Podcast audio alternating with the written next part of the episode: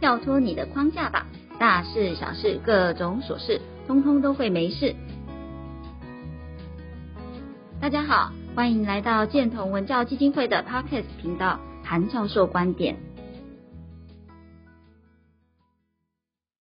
所以老师从健康、从生活带我们大家看到了实际上的例子，他自己在生活中如何运用的例子，也是他跟大家分享。但有一个重点是，我觉得老师那是因为您存乎一心，对不对？您刚刚有提到一个，我不应该是汲汲营营的往外追求，其实这还是来自我们的那个习惯了，往外追。所以我们当嗯抓到一个浮木，我就认为我应该要照这样。可是当我照这样的时候，我有没有听见我内在的声音？嗯，老师，我接下来这个问题要请问您的就是。是啊，我们在讲身心灵的探讨的时候啊，往往都会讲到内在的声音，嗯，内在的追求，但是 有多少人真的听见了？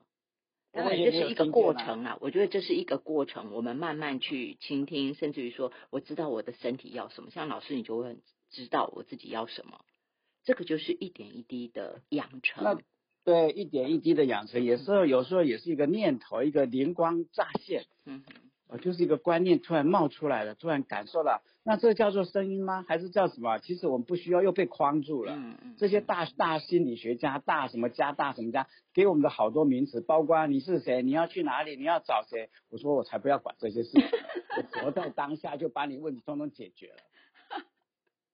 嗯，对不对？所以所有所有的这些派别都在问我是谁，我从哪里来，我要问听我自己的声音，我要什么？谁能够懂这个有多抽象啊？对不对？就算他解释了给我听，我们到底又懂了多少？其实我要跟各位都说，不需要。我的我的答案就是，你们想要了解自己的想法到底有没有陷在什么困境当中，有没有陷在什么错误当中？嗯嗯那如果能够知道的话，我们才有机会改变，才有机会变得更好，对不对？那怎么样才会比比较有所诶理解了，诶或者是懂了？那那一种灵感，那种灵光乍现的那样子的感觉，要透过什么？要透过静心。嗯，所以说的真好。所以呢，呃，比如说我们朋友们，如果你愿意的话，如果你愿意的话，你每天坐着三分钟，三分钟就好了。嗯哼。就坐在那里，像发呆一样。嗯。那你就突然会想起一件什么事，想起一件什么人。会想要哎，我今天早上怎么又发脾气了？哎，我今天好像或昨天怎么样，就会有这样子的思绪跑出来。也只有在这个状态之下，我们才会去反省到跑出来这些思绪。那这个就会好像有一个暗示告诉我们：哎，你好像。我好像做错了，我好像应该怎么样怎么样，人才会开始一点一点的改变。可是如果没有这样子的话，你一直在问自己是谁，我往要往哪里去？那不是我觉得那很很虚远，很远哎，搞得大家都不知道听到听到呃听到了自己的什么声音。嗯啊，那我刚刚讲的那算不算听到我们的自己的声音？嗯，这个一个念头嘛，嗯，啊，那这个就叫声音。可是大家都会把声音听成真的，有没有一个声音跑出来？嗯嗯。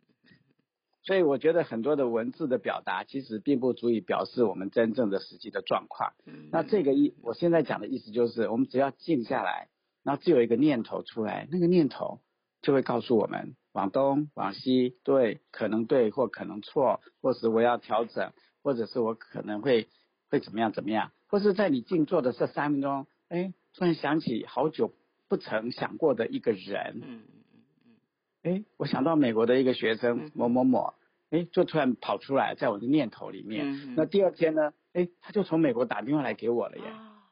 是，常常遇到这种事，所以跟我们就静下来的时候，你就发现很多很有趣的事情，甚至告诉你，嗯、呃，这个呃梦，或者是会跑出一个什么人或一件什么事，嗯，那件事就是由你的灵。心灵的灵所灵所感应出来的，或者是说现在讲的这个量子纠缠，嗯。啊，就是那个人跟那个事是跟你有这样的一个纠缠能量的关系，所以那些事情就是你要往那边去做或去想。或去碰到的一些事情，哎，就是你有一个方向了，这样子呢，才有一天可能会心想事成。在心想事成之前，我们常常会碰到很多的纠结，像老师刚刚讲的，包括说，呃，我们常常那个在看电视剧的时候都会看到啊，甚至皇帝啊。不是很很很有名，就在问说什么父母生前我是谁啊，等等等等，生我之后我是谁啊？哈，就很像一般在讲的禅宗的时候，我到底是谁？然后就被当头棒喝，这样好像有所悟。可是老师是直接告诉我们大家，或许或许我我想高僧大德们，他们的确真能够从中参悟自己是谁。可是如果说我们更平常一点，就像老师说的，我不精准一点的话。你可不可以先不要那么一定要呃，譬如说像达摩，你要面壁，你要面到说你有所悟，我就在生活中，我就直接直面相应的是现在当下，这是老师讲的，就是当下，我就别的我拨开，反正我弄不清楚嘛，我拨开，我就把当下给活好，我应对的是我的当下。或许一周之后，你发现问题是迎刃而解的。老师，这种情况常常在你的生活中出现吗？这其实也也是感觉很，那跟灵光乍现的感觉是很像的，就是好像突然什么东西就迎刃而解，就开了。您常常有这种感觉吗？对，对，所以有时候就是我们越不去，越不去在意它，越不去想它，它反而常常会有很多的恩典。嗯，所以这种恩典。嗯就是老天给的，那这种恩典就是我们全然的相信或付出，或去爱，就这样子而已，没有很多的期待，那那自然就会收到很多很丰盛的恩典，恩，所以呃恩典，那这个恩典就是哇哇，你想不到的一个事情，一个人或一个状态，就像昨天我在台中，晚上七点多，一个朋友开车带着我们去吃饭，是。在那个很车水马龙的大道上面的餐厅就在路边，有车位吗？我想说，哎、呃，就就想说把我丢丢，他就停下来把我丢在门口，然后他要去找停车位。嗯、那就在他停下来，我们准备下车的时候，啊、旁边的那辆车 就要离开了，我们完全不费功夫就逮到一个车位。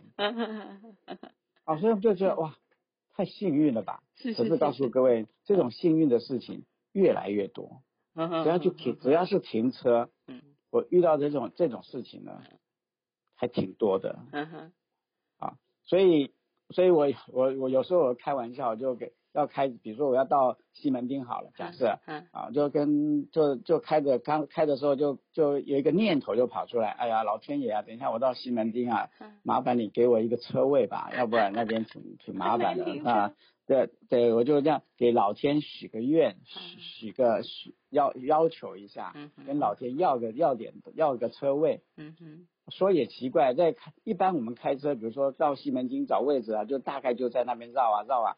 可是到那个地方就觉得，我今天向向左边绕一下吧，只要过个马路，我一样就可以到我要去的地方啊。嗯哼，可是一过另外一个马路就海阔天空，位置很多哎。嗯。可是我们平常都在就在那个店的周一个圆对那个绕，可是跨一条马路之后呢，那位置多得很，所以就在那一刹那之间转个念头，嗯其实就变得很圆满了，很很很很很很这个很幸福了，对对不对？所以你会发现，就换一条路走，换个方式，啊，同样的，我们不需要一直去。把社会上给我们的很多的问号问题，来让我们自己去找答案，你根本不要去理他，根本不需要去理他，不理他说你自己过得开心，过得快乐啊就好了嘛，啊，所以才不才会说，当然社会上还还是有很多的这个呃这个规范或者是一些建议等等，那你就可以斟酌一下，可追可可嘛，可呃那可做可不做你自己决定嘛。是但是老师，我我要抓出来的是啊，那种心领神会哈，嗯嗯，又回到您的那个前头讲的那个存乎一心，有没有听见内在声音？他不是说谁一个一个真的具体的声音跟你说某某某，你现在左转，不不是这种。可是你就好像在自己的心板上，你突然有一个灵灵光乍现，就是我往左边绕一下吧。这是老师你刚刚讲的，您的字哈，您的用字，往左边绕一下吧。你结果你你真的顺着这个你就走了，这又回到您上上个月讲的随顺的能力，对不对哈？你就随顺，你不挣扎说没有，我平常都往右，我平常都直走，没有，你完全没有，你就您的甚至是连直觉都不挣扎的就随顺，结果一转过去，嗯，好的位置，这又是随顺，所以老师这些种种的能力哈。健康的生活的不精准原则，嗯、我们给大家讲了很多，这是老师生活中他的不精准原则给他带来的很多的这种所谓的恩典，所谓的心想事成。嗯、那我们如何来活用它呢？